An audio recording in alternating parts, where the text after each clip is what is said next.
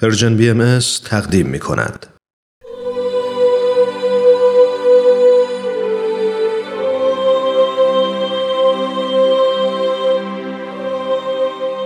سر آشکار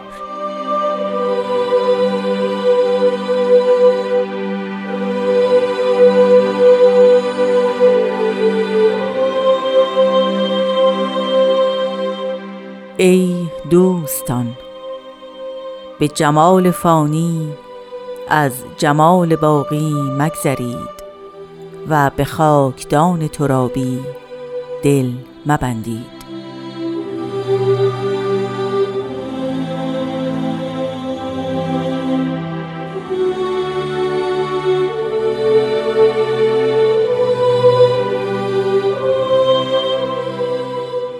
به تبعیت از مطلع همین فراز از کلمات مبارکه مکنونه من هم شما رو ای دوستان خطاب می‌کنم. ای دوستان خیلی خوش اومدید به قسمت دیگه از برنامه سر آشکار برنامه که سعی می‌کنه مرور کوتاه و مختصری داشته باشه بر مفاهیم هر یک از بندهای کلمات مبارکه مکنونه. به برنامه خودتون خوش اومدید.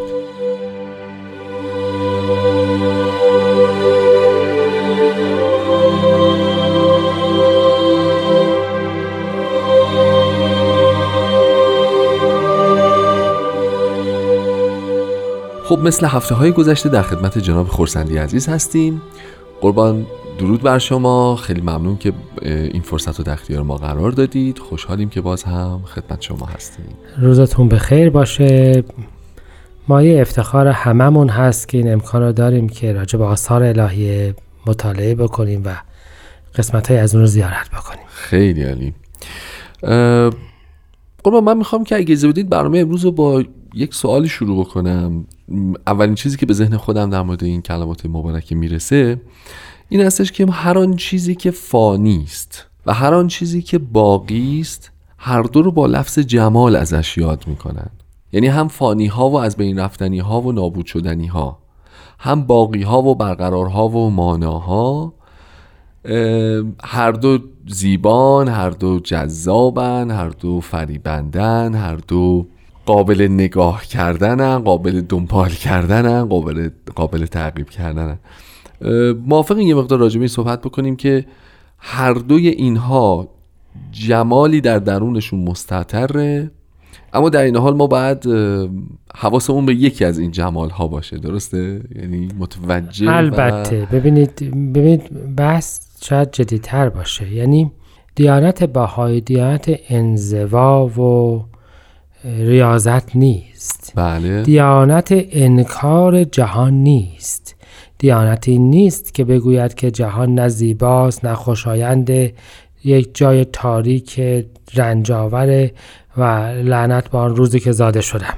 یعنی همه آن بدبینی مستطر در ادیان شرقی که معتقدند که اصلا زندگی رنج است زندگی درد است بله. و حتی تجدید نسل در از تجدید چرخه رنج و مرگ است و به همین جهت هم بهتر است که انسان ازدواج نکند و به این مسائلی که شما در هند در ادیان بودایی و اون بدبینی عمیق نسبت به جهان می‌بینید خب این در دیانت باهایی جایی نداره. همان جوری که دیدگاه های مسیحی که جهان رو اصولا فی نفسه بد می‌دونستند در اینجا جایی نداره درسته؟ یعنی اینکه شاید آیه مبارکه قرآن کریم کلو و اشربو یعنی بخورید و بیاشامید اما اصراف نکنید نشانی از فهم اصولا دینی هست که با توجه به پیشرفت بشریت نوع شاید کاملتر از اون در امر مبارک هم ذکر شده فرمودند که عزت و رفاه و همه اینها رو در اصل ملکوت الهیه رو برای افراد در این جهان هم خواستند و اصولا دیانت بهای آمده است که ملکوت الهی در روی زمین مستقر همه آنچه که رفاه و آرامش و آسایش که قبلا قرار بود در بهشت باشد. بله. ببینید گذشتگان ما آمده بودند و گفته بودند که پس بیاییم یک جور دیگر بعض اوقات بهش رو تعریف بکنیم. یه چیزی حالا مثلا لذتی در مستی شراب هست حتما. درست. فکر می‌کردن هست. خب نهایتا بیایم به افراد بگوییم که اینجا شراب نخور که جای دیگری به تو به طور دائم شراب بدهید. بده. یا اگر در روابطی خاص لذتی هست اینجا پا رو از دایره افت بیرون نگذار جای دیگر برایت جبران. جبران می‌کنیم و شاید به همین ترتیب و به همین ترتیب یعنی اینکه نفس اینکه این چیز بدی است رو اصلا مطرح نکردن. نهایتا متأخرش کردن به یک جای دیگر. شاید اگر من مثلا خدا نکرده می‌خواستم این رو تعمین بدم می‌گفتم که پس در جهان عادی دنبال ریاست نرو. ما اونجا در دین بهت ریاست می‌دهیم. و نمی‌دانم به همین ترتیب مثلا درست. پیشش ببریم. در اصل این میشه که نه قدرت طلبی بد است فقط از این دنیا برود به آن دنیا نمی‌دونم. و امثال این و این نوعی مطلب است. اما ببینید در اصل این بی که اول این قطعه اومده بسیار مهمه. به جمال. به خاطر این بی واسطه است. به خاطر این از اون نگذرید. بله. به خاطر این از اون نگذرید. یعنی اون جایی که بحث انتخاب پیش میاد اولویت مطرحه. بحث انکار نیست بحث انکار نیست بحث اولویت هاست. پس به مثلا جمال بله خب زیبایی جمال زیبایی مخلوقات الهی جماله. بله. خود طبیعت می‌فهمن جمال طبیعت. اصلا جهان جلوه جمال الهی است. مگه می‌تونیم انکار بکنیم. می‌فهمن که احجار کریمه خب برای همین بهش اسمشون می‌زنن سنگ های با ارزش و این ارزششون به خاطر این است که درخشانند و جلوه از درخشش ملکوت الهی شاید توشون به چشم می‌خوره. ترقی کردند. من می‌خوام عرض بکنم تمام جهان جلوه جمال الهی است. اما یه نکته مهم داره. این جلوه جمال که در اصل مخلوق الهی است و البته که مخلوق الهی زیباست می شود که نباشد حتما در همه موجودات یک زیبایی هست و هرچی که این پیشرفت می‌کنه بیشتر این رو حس می‌کنیم. این یک صفت داره این ناپایداره بله.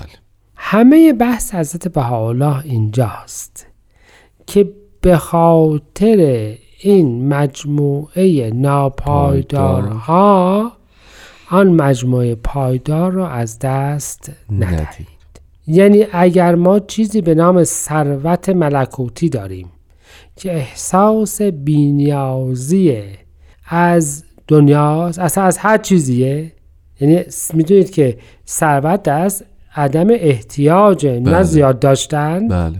خب پس اون عدم احتیاج حقیقی رو اگر به دست میآوری به خاطرش اگر قسمتی از اموال مادیت رو از دست دادی اشکالی نداره. به خاطر حفظ اموال مادی خودت خودت رو محتاج حقیقی نکن. پس این به به انتخاب است و نشانی از تقدم ارزش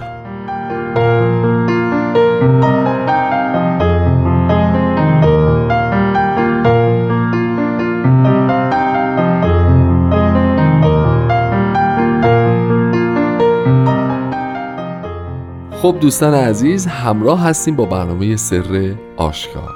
قربان به فرموده شما ما یه سری چیز باقی و برقرار و ابدی و صحیح و سالم و درست و پاک و منزه داریم که اونها رو باید اولویت بدیم. به فرموده شما نگاه ما نگاه انکار نیست. می‌دونیم که چیزهای دیگه ای هم در کنار این مجموعه در این عالم خاکی حضور داره. و اگر این کار رو نکنیم این خطر وجود داره که به خاکدان ترابی دل ببندیم که نباید ببندیم. درسته؟ حالا میشه راجع به این یه ذره صحبت بکنیم. خاکدان ترابی یعنی جایی که محل خاک های خاکیه. به یه معنا. بله ببینید تراب و خاک در اصل به معنا یکی یکی هستند. هستند. و پس اگر صفت تراب رو به عنوان صفت خاکدان ذکر کردند بله. حتما یه جنبه ای از خاک بوده. یه چیزی از خاک بوده. ترجمه حضرت ولی امرالله که ترجمه تبیینی این قطعه است اون رو ناپایدار ترجمه فرمودن. یعنی ناپایدار به جهان ناپایدار. یعنی از مجموعه چیزهایی که گذشتگان ما برای خاک ذکر می کردند که خاک سقیل است و امثال این. بله. ضمن اینکه استعداد توش هست همه معادن و- همه چی هست رزق افراد توش هست ولی به هر حال خاک پست است و سقیل است و بله. کثیف است و. جلوه نور درش به چشم نمی‌خواد الاخر اما در این حال به یه معنا به خاک برگشتن یعنی از بین رفتن بله وقتی چیزی به خاک راجع میشه این دیگه حیات خاص خودش رو از دست از. دست میده به جنبه ناپایداری یعنی مظهر برگشت پذیر بودن همه اون چیزهایی است که افراد اون رو به وسیله اون خودشون رو مشخص و متمایز می‌کنند. زیبایی ها به خاک برمیگردد قدرت ها به خاک برمیگردد شوکت ها به خاک برمیگردد. به فرمایش حضرت بهاءالله در لوح رئیس بله. ایشون یک تصویری از یک نمایش عروسکی رو در اصل بیان میفرمایند بله. که پادشاهی بوده است و لشکری بوده است و سربازی بوده است و امثال این. و بعد همه برمیگردن و جمع می‌شوند و بعد می‌فهمند تمام آنچه که شما الان هم با آن افتخار می‌کنید از لشکریان و شوکت ها و امثال این به مسابه همان به جعبه قبر راجع می شود یعنی به خاک راجع می شود و تمام می شود بله. و بن تاکید در این قسمت دوم دل نبستنه ما اگر یادتون باشه راجع به این صحبت کردیم که دل اون جایی که قرار هستش که ارزش ها و اراده کنار هم قرار بگیره بله. باید که یک سره و یک سویه باشه و به سوی ارزش های متعالی باشه. یعنی نمی شود که رسم عاشق نیست با یک دل دو دل برداشتن. نمی شود که هم به دنیا هم توجه داشته باشه هم به عقبا. و اینجوری رفتارش رو بتونه چیکار بکنه؟ هماهنگ و درست رفتار انجام بده و به مقصد برسه. دو جهت مختلفه و کسی که در بین دو جهت مختلف نتونه یکی رو انتخاب کنه هیچ جا نمیره. به این جهت هسته به حالا فرمودن دل نبندید. و آنچه که در جهان ناپایدار است دل نبندید. معناش این هستش که آرزوهاتون رو به اونها وابسته نکنید. جای دیگری بعدا تو کلمات مبارکه مکنون عربی می‌فهمند که به شادی ناشی از قلب خودت شاد باش. یعنی به مال دو ثروت شهرت یا امثال این شاد نباش. بله جاهای دیگه میفرمایند که تو خودت ثروتمندی فقیر نباش. یعنی اینکه محتاج چیز دیگری نباش. و خاکدان ترابی یا جهان ترابی یا جهان خاکی همه آن چیزی است که غیر از ماست. بله. معنای دل نبستن یعنی امید نداشتن. نه اینکه آبادش نکنی حضرت عبدالبها. در فصلا می‌فهمن که انسان آمده است که کره خاک رو آبادتر از آنچه که تحویل گرفته است تحویل بدهد و خودشون اصلا وقتی در اوج بلایا کارهای مختلف رو انجام می‌دادن میفهمودن تعلق به دنیا نداریم. اما انسان باید که جهان را بهتر از آنچه که گرفته است تحویل بده. حتی از لازم مادی تحویل بله. بدهد. ببینید اصل مطلب اینجاست که می‌فهمن دل نبندید. یعنی امیدت رو از امور ناپایدار بردار. اگر می‌خوای امید داشته باشی به فضل الهیه به تایید الهیه به حقیقت و امثال این امید داشته باش. همه آن چیزهایی که جزو خاکدان ترابی حساب نمیشه. پس به طور خلاصه شاید یکی از معانی این قطعه مبارکه این باشد که وقتی اولویت مطرح است اولویت با چیزهایی است که پایدار است و جمال باقی است و عدم اولویت یا فدا باید مربوط به زیبایی های چی باشه؟ ناپایدار باشه. بله و ضمنا به آنچه که ناپایدار است امید نبندید نبندید. و آرزوهاتون رو به اونها وابسته نکنید. خب اه، برنامه امروز هم همینجا داره به پایان می‌رسه. ممنونم آقای خورسندی عزیز از محبتتون. انشالله که ما هفته آینده هم بتونیم باز در حضور شما یک فراز دیگه از آثار رو مرور بکنیم به اتفاق. از شما هم تشکر می‌کنم شنوندگان خوب که با ما همراه بودید. ازتون دعوت می‌کنم که قسمت های مختلف برنامه ما رو از طریق پادکست دنبال بکنید و بشنوید. و اینکه در پایان ازتون دعوت می‌کنم به یک اجرای زیبا و متفاوت.